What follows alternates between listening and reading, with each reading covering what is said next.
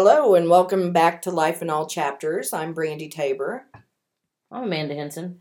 This is uh, season two, episode four. We're going to be talking about stress and resilience today as a quality of life indicator because that's what our season is about is quality of life, right? That's right. So, just kind of to clarify, stress is something trauma, um, a bear in the woods chasing you, a sociopath, a narcissist, something that stimulates deadline. a deadline, something that stimulates that fight or flight response and can be motivating, um, can be life saving, but can also be debilitating and cause health issues. Um, resilience is the ability to overcome that and to manage it and to return back to your normal level of functioning. So, um, I you know what? I've talked to two patients about this today, Well, mostly resilience it's meant and to be. How to manage that. So, what are your thoughts on it? How does this relate to your life, Amanda? Well, actually, I was just trying to figure out why trauma affects people in such different ways. You know, which one of the one of the answers to that is resilience, Yeah. and it's not indicative of of being a stronger person or i mean you don't have to feel like you're a weaker person because you've experienced trauma and you can't quite move on that's not Mhm. what this is about this isn't a, this isn't to put anyone down is what i'm getting at but i was curious just because there are times in life that you see people that have experienced similar traumas or similar stressors Mm-hmm. and they've gone about it in a completely different way and you just think to yourself like what's the difference Mm-hmm. I have had friends that say, so military personnel, perfect example, PTSD, right? I've had friends that will say that you know those those that have PTSD symptoms or people that commit suicide are weak, and they these are people that have been through same or similar circumstances, combat veterans, right? And the difference is, I've been studying this recently, and I've been watching um, some really good psychologists on the topic because I have a few patients. Well, everybody's had trauma, oh right? yeah yeah So, but I've had I've had several that really are not as resilient. Not that that's their fault. I'm just saying they're not they're not no finger pointing they're just not recovering as fast as some people do, and you want to do everything you can to help them. You know, and you don't want them to feel like this is the way my life is going to be forever, right? exactly So anyway, so I've been doing some research, seeing where where I can reach out and where I can find the resources to give them and the people to send them to, because not every mental health professional is um, trained in trauma responses, or you know they they work on expertise in other areas. So you have to find those resources, and in a rural area, it's hard.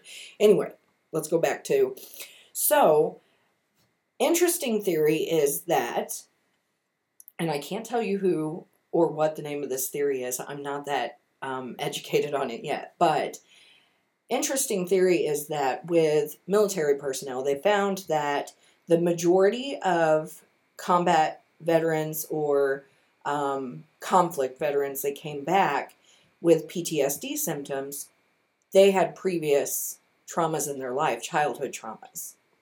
So they're implying, and then the people that had the same experiences with no traumatic experience in their childhood that they could account for or identify themselves, they didn't have PTSD symptoms. So the theory is now that PTSD does not stem from the situation that you're currently in when it is triggered.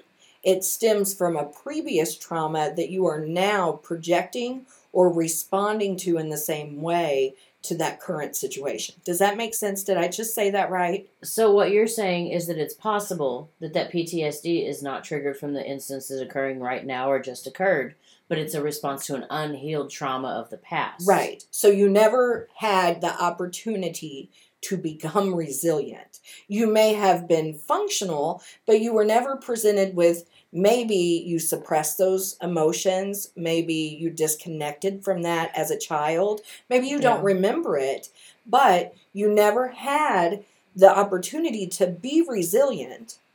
Yeah. So, therefore, when another trauma comes along, instead of being resilient and recovering from that, you revert back to the previous response, which is not resilient. Yeah, which is like similar to like antibodies. Mm-hmm. If you you know you get a vaccine or you get like chickenpox as a kid, so you develop antibodies and resilience to that disease. Yeah. It's almost like the same approach with your trauma.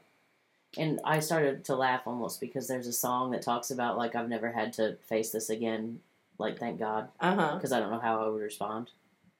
And that's what Right. made me think of was that old song from So, the nineties. Well, one of the things that made me made me think about it is I have I have a friend who is on social media and I don't know, maybe not a friend. I shouldn't say friend. Um, definitely not a patient. Do you even know this person? I, well, I do. Um, Okay. Went to school with him. How's Okay, that? okay. Like an older acquaintance. I knew this person back in the day, but they're on social media and they actually admit. I, I shouldn't say admit, but they're they're very open about their mental health condition, and they're a sociopath. Okay. okay and they have conversations with people about what that means and the reason the reason this intrigues me so much is because with most sociopaths and i don't know everything a psychologist is going to know about this i'm just going from what i've heard heard experienced read myself but you have the memories you have that are attached to emotion you don't have memories attached to emotion because you lack the ability. If you're a sociopath, you lack the ability to form Right. emotion. so things that have happened to you that should have triggered an emotional response and did not, you don't remember those things. Huh. And is this a symptom of lack of resilience in emotional or psychological capacity? Because did something happen to you that traumatized you, that shut off that emotional response somehow? That was your fight or flight response. And then now you have no emotional connection to certain aspects of your life, hence making you a sociopath. And you can't recognize other people's emotions because You don't have those emotions. yours were turned off. I feel like you're pointing at me. Well, actually, I was thinking about myself. I'm not a sociopath, but I'm not either. I well, I was thinking about this, and I was watching him talk about it, and um, kind of had some information from psychiatrists and psychologists that he had seen, and I would say his name, but I don't feel like that's appropriate. I don't. I don't know. I don't know if I.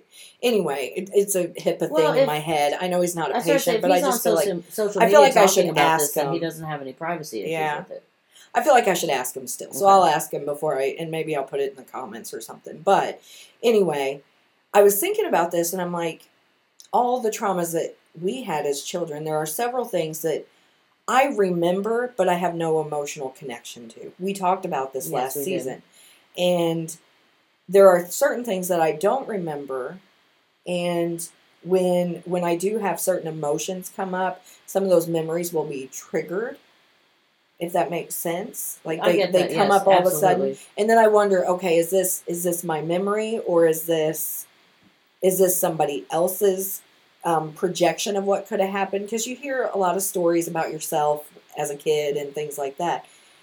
So I just wonder, like, at what point, how close? Because I was very young, you were very young. How close were we to that breaking point of our emotions being shut down? That's a very good question because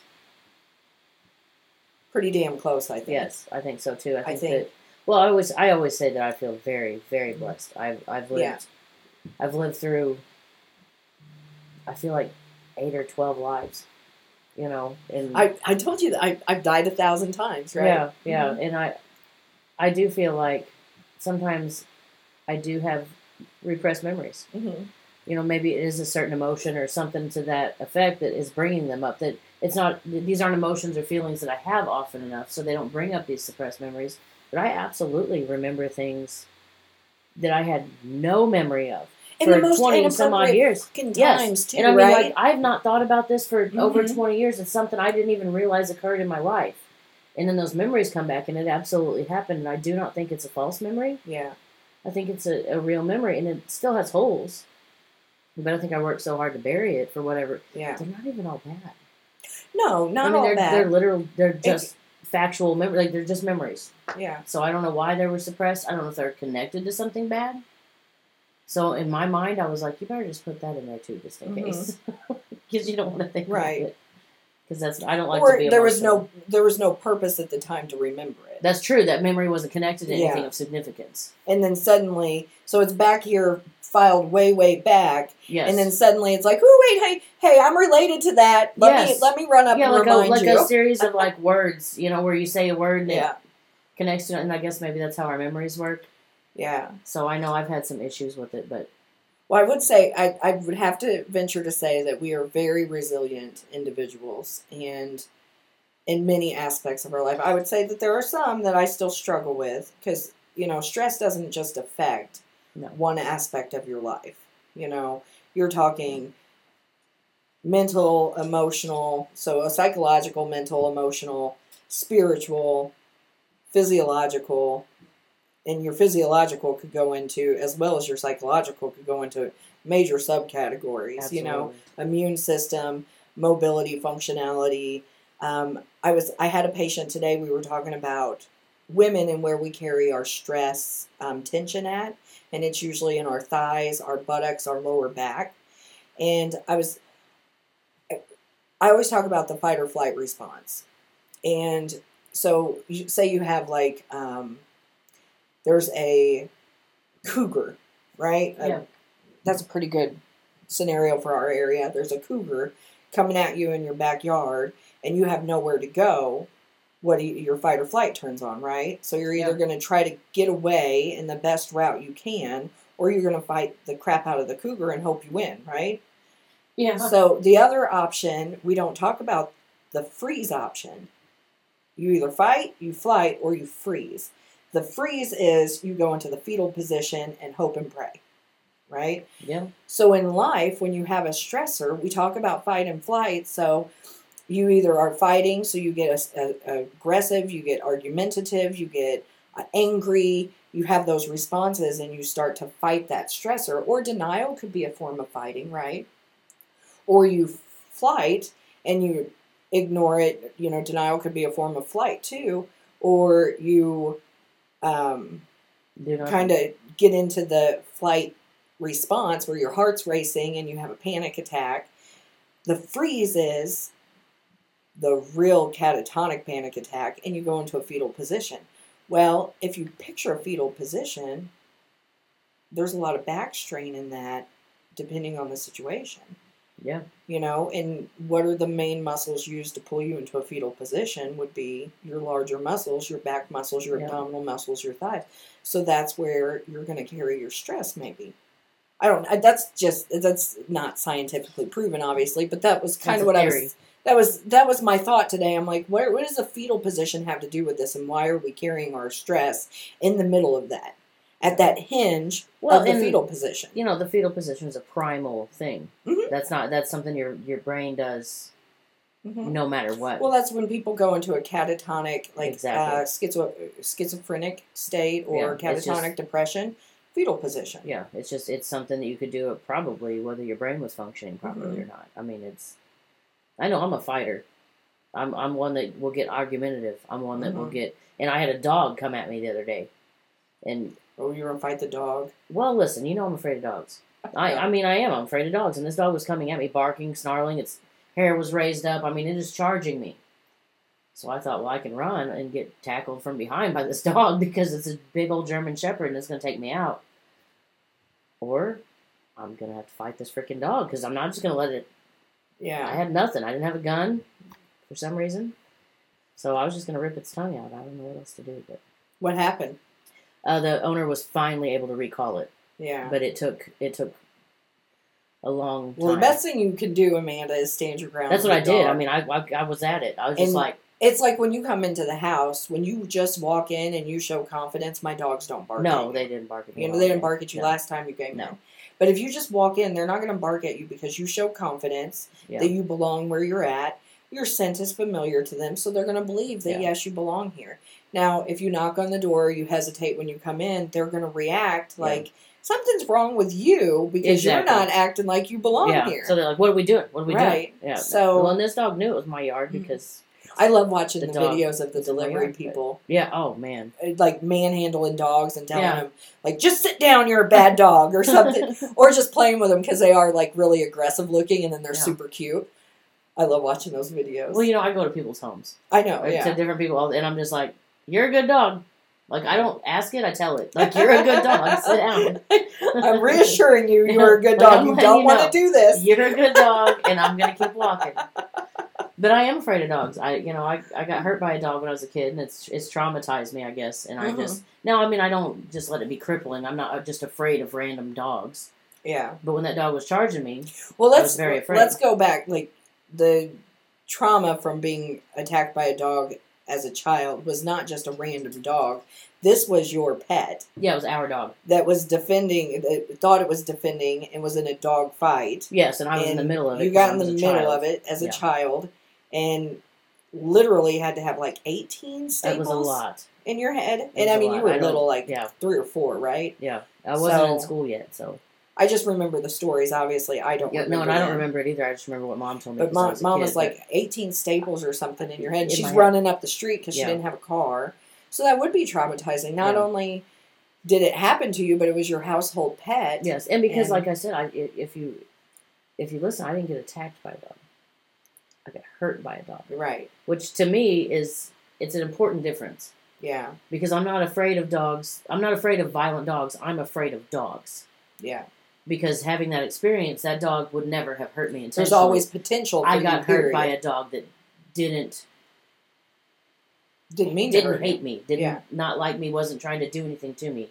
So I think that's where my fear of dogs comes from Right. because it's not a fear of So having a dog dogs. around means potentially something bad could happen. exact absolutely. and I hear you say about the grandkids and worrying about them. I do not and- like dogs unsupervised around my grandchildren because the best dog in the world can inadvertently injure a small child, and that that's just Yeah. a fact of life. Well, that's kind of responsible pet ownership. I always keep our dogs up when people are here. Well, I shouldn't say always. I let like Luna. I'll let out when the kids are here. The But- worst thing she's also- going to do is whack a tail in And the you're face. also present and Most of have the control of, time. your animal. That's oh yeah, and it's only for a few minutes, yeah. so they can love on her and give her hugs, and then she goes right back to her bed. But and I'm aware that my fear might be a tad irrational in some ways. so you didn't have any very good resilience to that situation. No, no, and I mean I, I do I don't try. mean to laugh. no, it's but true. I'm scared. Of, I'm scared of dogs, man. They freak me out. Like Yeah, they're just they're animals. I'm scared of animals. Mm-hmm. You know what? I'm I'm I'm petrified of little dogs.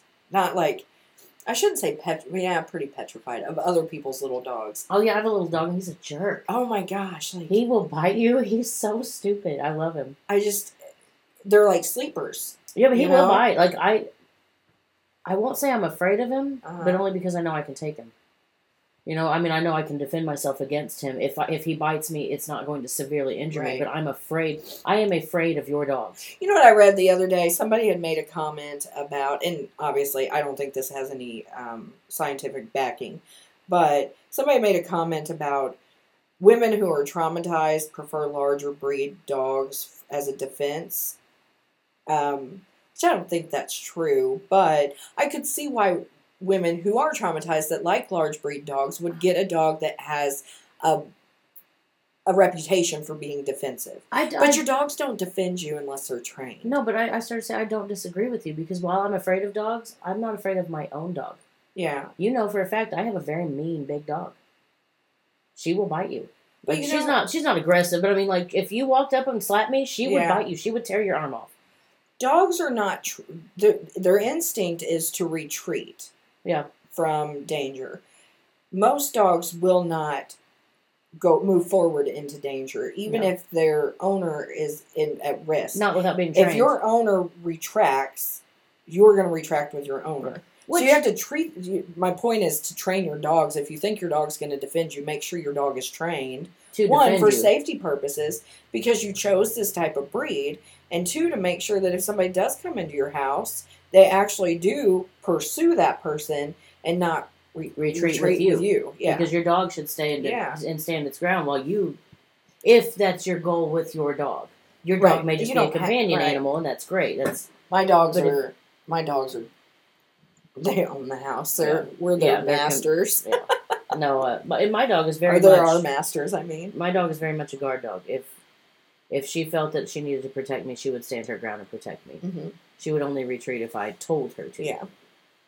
I think there are certain breeds that probably you have a higher chance of them stepping into and defending you in a situation like that. But even those breeds have to be trained. They do because We're off. To, we're way are off. off. What is up? Well, the dog the trauma. Sorry. We do this every dogs. I'm time. just kidding. So let's talk about stress and resilience a little Yeah. bit before we run out of time. So, so different types of stress. Um, you know, we talked about trauma a lot. You illness. You know, if you do long COVID, Oh is a- man. yeah, it's it's a huge stress response that really impedes your resilience. And you know, having multiple health conditions is going to make that resilience even harder. So that's a stressor, and that affects all areas, not just your physical area. It does. You know, so You No know, illnesses and divorce. Divorce. like oh divorce yeah, is something that a lot of people have a hard time. death in families. Any kind of loss, I guess, really. Yeah, community losses. You know, look at all Yeah. the school shootings Oh and my things God. like that. So those community losses and Well, even your your stars. The first thing I said today when I got here was that Leslie Jordan passed away today, and mm-hmm. Oh, like a You- huge following. yeah, I mean, Mhm. just somebody that you. I don't know the dude, Mhm. except that I know him from TV, movies, social media. I mean, but it affects the it affects people, and not me specifically. Is I'm not going to suffer, but people will. There's going to be a void though. When There's a void watching that- that, material. There's going to be a void. well, and the, the world has had a loss. Yeah. you know, anytime somebody that has influenced your life in one way or another, whether it was they made you laugh, because we all know that laughter is important. You know, it's I think we do this a lot, and we do it with we do it with traumas, and we do it with um, losses and grief of all sorts. We weigh it as if everybody like this person's is worse than mine, or you, mine's worse than yours, and we compete. And there's no weight to it because when you think about it, this is an internal, a very impersonal thing, and that's where the weight is. Now, I'm not going to say that you know me knowing that John Smith, famous person A, died, and that void in my life from not getting to watch their new movies or their new this or that isn't is worse than their spouse's loss. yeah, and their family. I'm not gonna no, say that. it's not like that. but I don't know their spouse. Their spouse's loss Yeah. is not going to affect me three days from now. My void will. Yes, So while I'm not going to weight my loss as bigger than theirs, but it's still mine, and it's I'm still mine, and I'm still so Yeah. it's still valid. Is the point? it is valid. And it's the other valid. thing is, I'm not going to say obviously obviously, I would feel valid, but like theirs is way more valid than mine, but No, but in, also in saying that, I feel like I'm the kind of person that absolutely can feel empathy, and the weight of that hits me as their family now has this loss. So now I'm grieving Mhm. for them because and the Um, closer it gets to you on that chain, I always picture a tree of life, yeah, and the closer it gets to you on the more impact it has. yes. Well, and I think too it, it, it depends on the situation because I feel like when someone dies unexpectedly, like this Mhm. person died in a car accident. So that's something that you take to your own heart and you think, well, that could be anybody.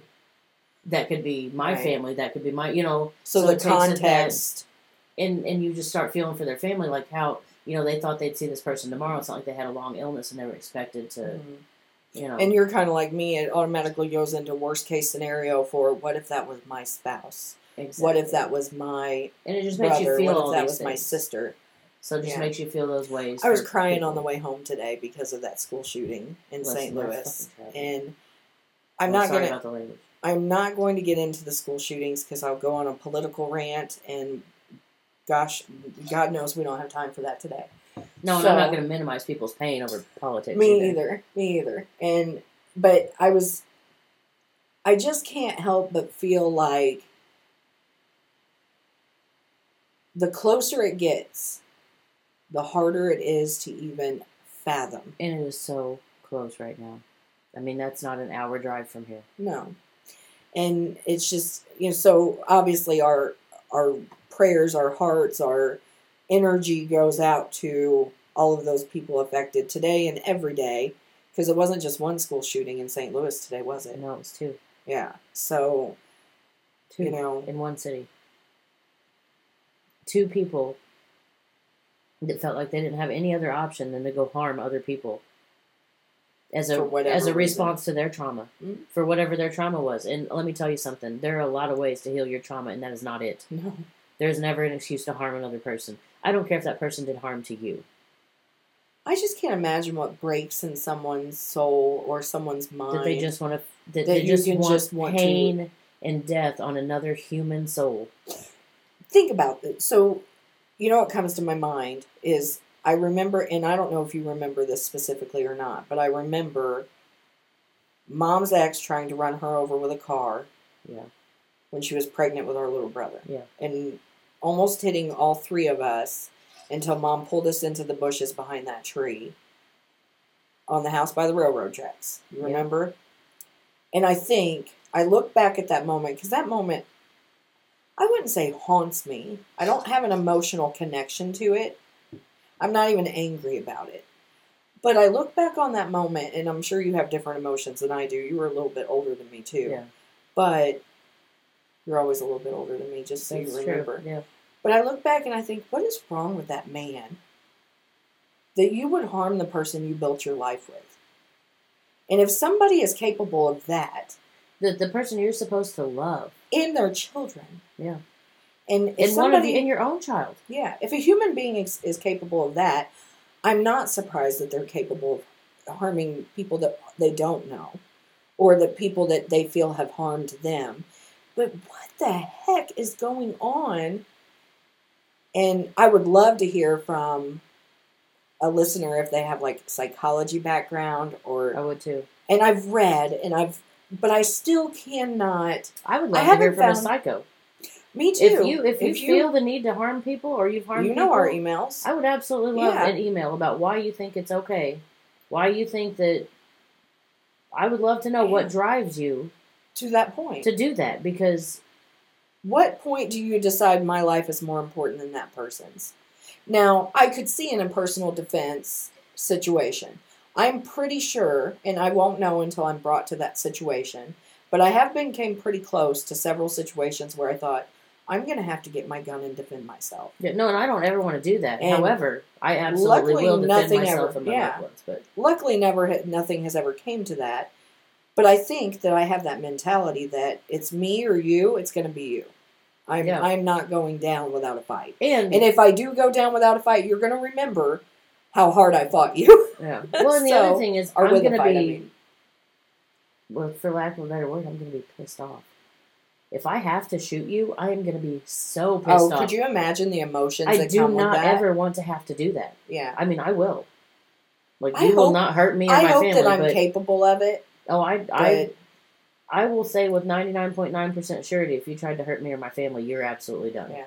Because I have a strong self preservation instinct, and I just am not gonna. I'm if- pretty sure I do If you too, I don't kill me first, I'm going to kill you. I'm you're. I love me. I'm not going to let anything hurt me.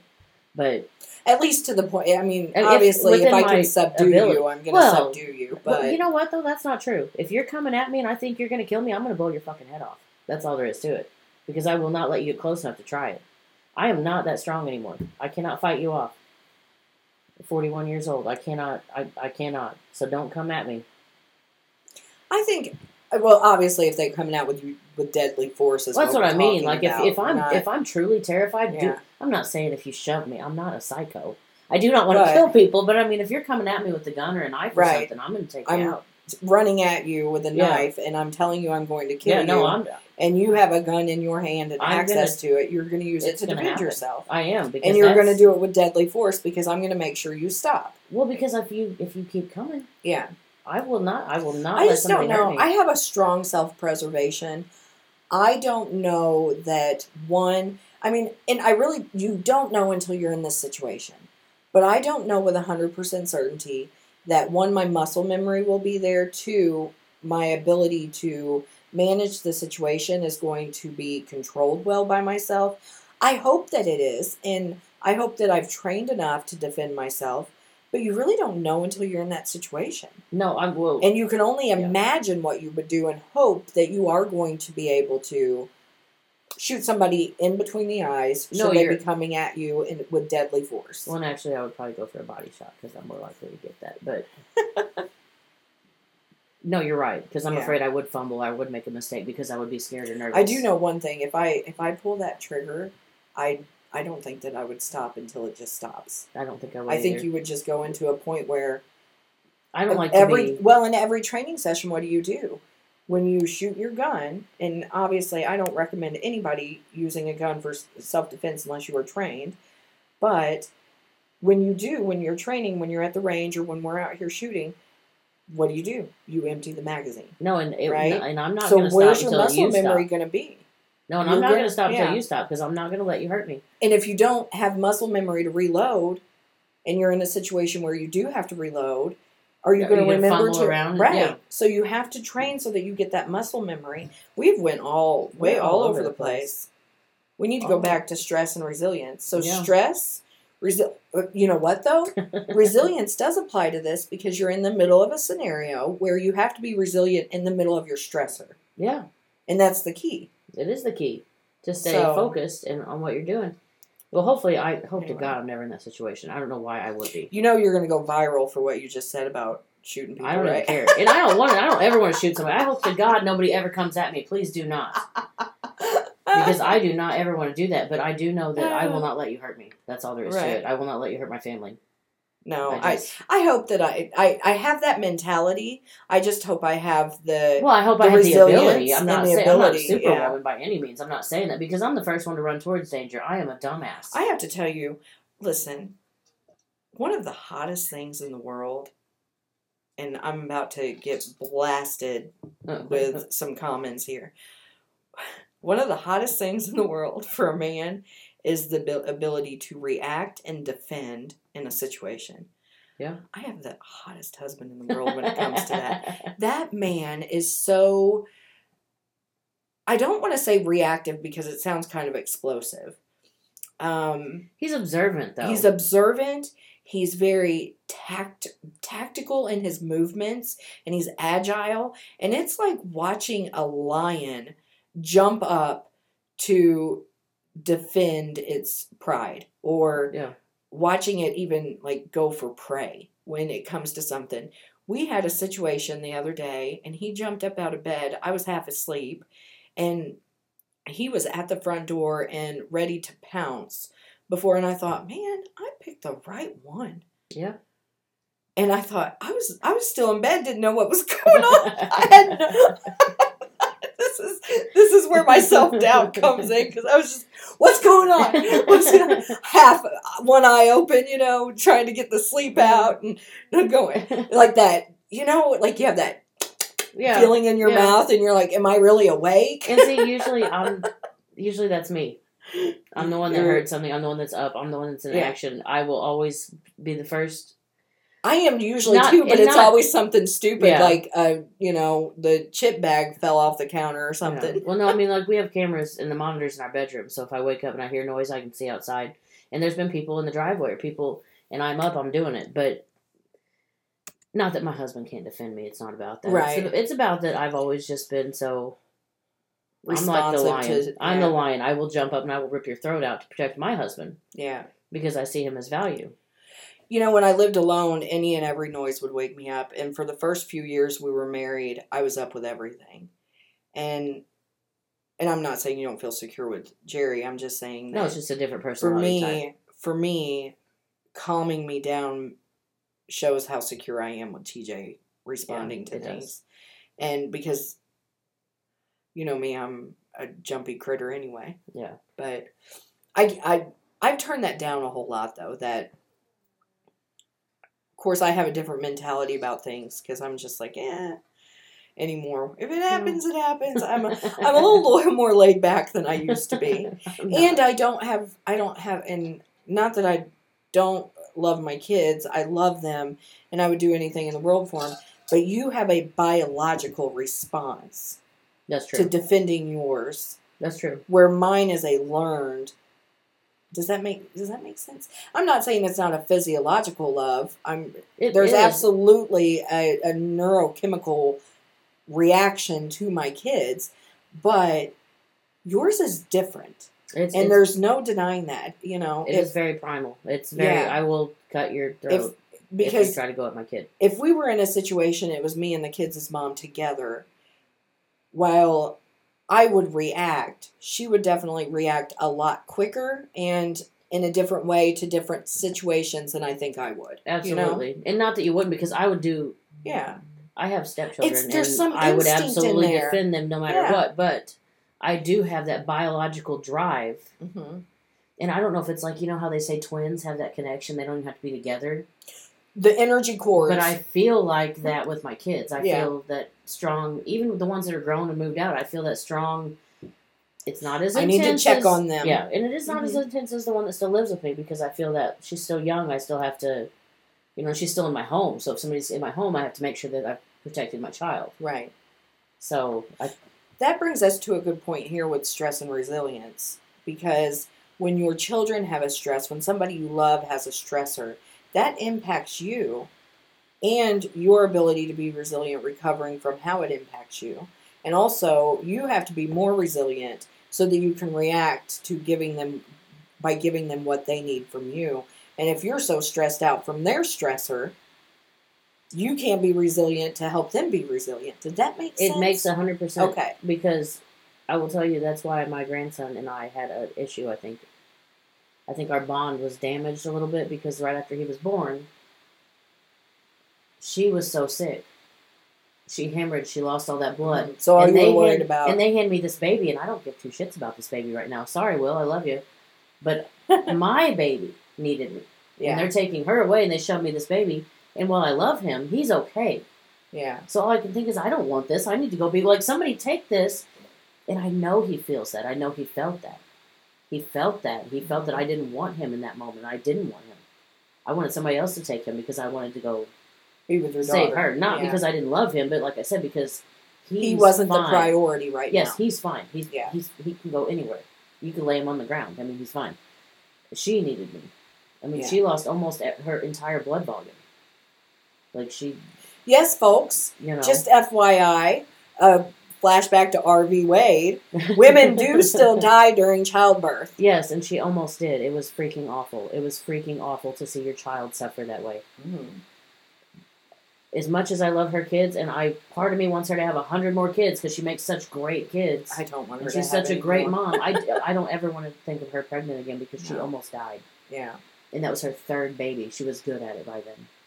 She knew what to do. The doctors knew what to do. She's in a doc. She's in a hospital with doctors everywhere, state of the art equipment everywhere, and she and almost she died. still almost died. and they still made mistakes because my blood was right there. We had the And you same know- blood type. Everything matches. They still didn't do that. And let's just be clear that this was a more advanced hospital in Missouri. Yes, Not every hospital in the United States is this advanced. that's true. Very few of them are. Absolutely. And she still was that sick. And I mean, we have got so it. Open your eyes, people. Yeah, childbirth is always dangerous. Not everything is equal, but some risks are across. It does not matter your socioeconomic standing. Not that this does. This does affect socioeconomic It- it standing. does absolutely does, does, but- affect that. But what I'm saying is, these things can still happen regardless of where you're at. If she wouldn't have been in a hospital, she would have died. Yeah. One hundred percent. Well, I know for a fact they're still here. They were at my house yesterday, Yeah, and all my snacks are gone. That's how that goes. every bag of chips. You can have fifty bags of chips. Chippies. Every bag of chippies. Oh, I'm telling you, uh, Oh. that little boy, he's something else. He just, hey, hey, hey. Him, TJ had he had TJ running. I made him cry. He, and then Sophia looked at me and she's like, "Aunt Brandi, you're just like mom. He doesn't like you." Yeah, he, I got this little nose stud. or na- another mom. Yeah, another mom. I got this little nose stud, and he found it yesterday, or yeah, Oh. yesterday, the day before. We were at that hayride, but he ended up riding with us. Did he rip it scared. out? No, but he, I guess the light reflected, so he saw it and he poked it. Oh, And I'm like, yeah, that's my nose ring. Well, he poked it so many times. I had a nosebleed all night long. I could Oh not my get my gosh. nose to stop bleeding because he kept poking it. he's such a ham. Little turd. He's so hey, hey, hey. I just love him. I love the girls too. Oh They're- man, we're gonna have a camp out soon. Yeah. Okay, so we got to get to your icebreaker yeah. because we're we're getting ready to close this. Um, I don't We- even have oh, anything good let's- today. Let's got let's hit let's hit topics on what you can do to help your resilience real quick. Okay. Like give three things that you do to help resilience or manage stress, whatever. Um, I. I self care. Self care. Most importantly, I, I take care of myself. I do Mhm. anything. You're so everything. good at it too. I am. I take well because I can't pour from an empty cup, Right. and I give so much. I I'm always I have in the middle of four different events. Let me rephrase that. You are very you're better than most people, but you still could be better for yourself. Well, probably, but We all could. that's a yeah. socioeconomical thing there. Because so- I absolutely would be. if I could afford to do more self care, I would. No, but really, you Me can't too. pour from an empty cup, and I do so much. Mhm. I just finished two big events for different charities, and I'm working on two. I was working on four at a time. I'm down to two right now, Mhm. but I just popped up a third one, of course. So, anyway, I'm always doing something. Plus, I work two jobs. I'm very busy, so I do whatever I can to take care of me. I Right. want my nails done, I want my feet done, I want my hair done, whatever it is. I go away for weekends with my husband. Whatever makes you happy. I Mhm. drink too much, probably, but whatever. Yeah. Anyway, that's probably actually not good self care. Don't do that. That's, that's In moderation, folks. In In moderation. moderation. Um, anyway, self care is my biggest Yeah. anti stressor, and I forgive myself. That's a good Truly. I truly forgive myself. Yeah. I'm not saying I can do it right away. But forgiveness is always a process. Yeah. It's not a one and done for No, 99.99% no, but I, and I will forgive you. I, Mhm. whatever these people do to me, it doesn't matter. I will for I will eventually forgive you You're not going to carry for that me. around. for me. That's a good one. I, I forgive you Mm-hmm. for me, and I but I forgive myself, and those are my biggest things. I don't know if I have three, but Yeah. Forgiveness is for us, It not is. for the other person. it, it, you're exact. That's my point. When I say You I'm know? forgiving, Seeking forgiveness is for yourself and the other person. and I do well, you know what? And I'm going to count that as my third because I do that too. is Seek it. Mhm. I've been, and that's not that's new for me. Admitting when you're wrong. I'm admitting when I'm wrong. I'm seeking forgiveness. I'm seeking forgiveness when I don't always Mhm. think that I need it. yeah. I'm trying to come up with some accountability for things that I've done inadvertently Mhm. that have hurt other people. So Okay. I like it. I like it. So I guess for me, mine is one. I was really bad at this. I, you know, workaholic, yeah, and you were always telling me self care, Brandi, self care. Well, then when I started having the time and taking the time, I didn't know how to do it. So I, you know, we know I've explored all these different modalities and different things the last year and two or two, um, but I would go into like this catatonic, just shut down phase, where like, okay, I got an hour, I'm just gonna shut down, and I'd do nothing. I'd stare out the window. Like, why am I doing that? That's silly.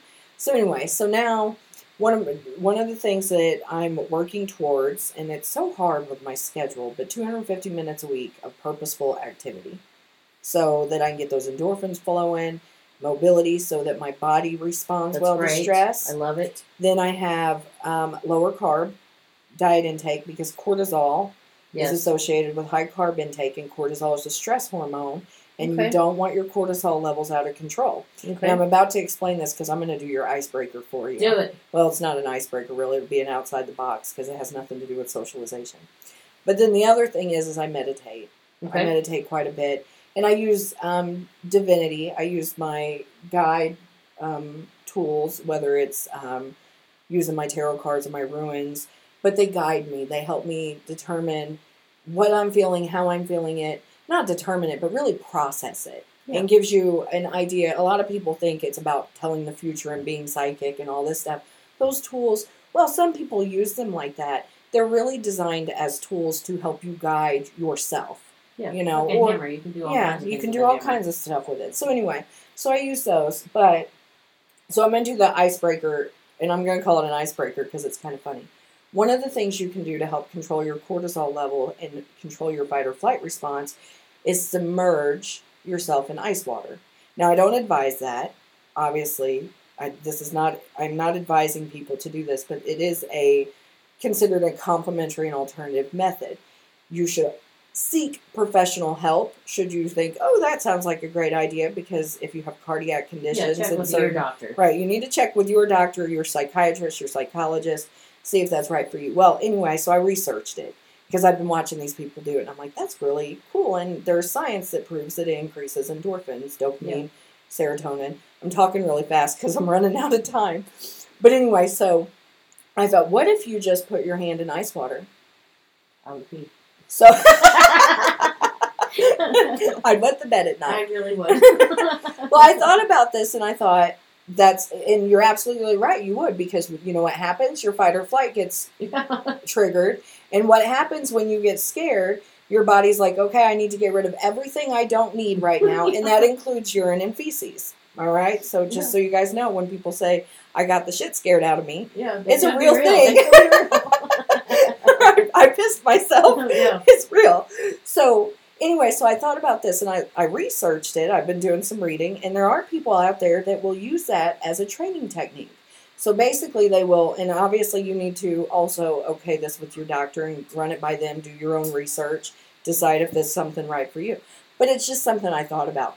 So I'm like, I'm going to try this. Did you do it? I haven't yet. I just did my Well, research keep to decide. to I'm going to keep you guys up to date. But and let me know if you pee. Yeah, you have to submerge for Yeah. like 10 seconds, like your hand, just your Yeah. hand. So you just get that initial shock of home, like, and you want to withdraw. Well, instead of withdrawing, you, you take control. Okay. No, I have this. So you're basically telling your, your You're telling your brain no. parasympathetic nervous system, Yeah. your sub, subconscious, that no, I have this under control. You don't need to respond.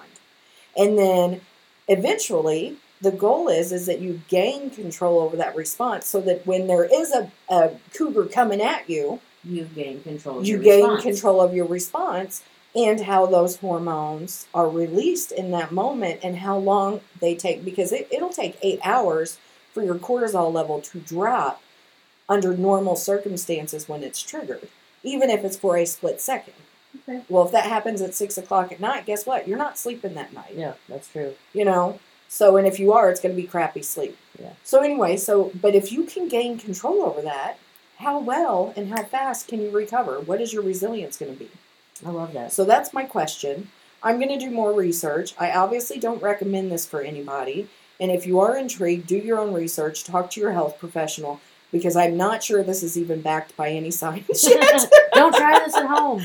I am just curious if it works as a complementary practice.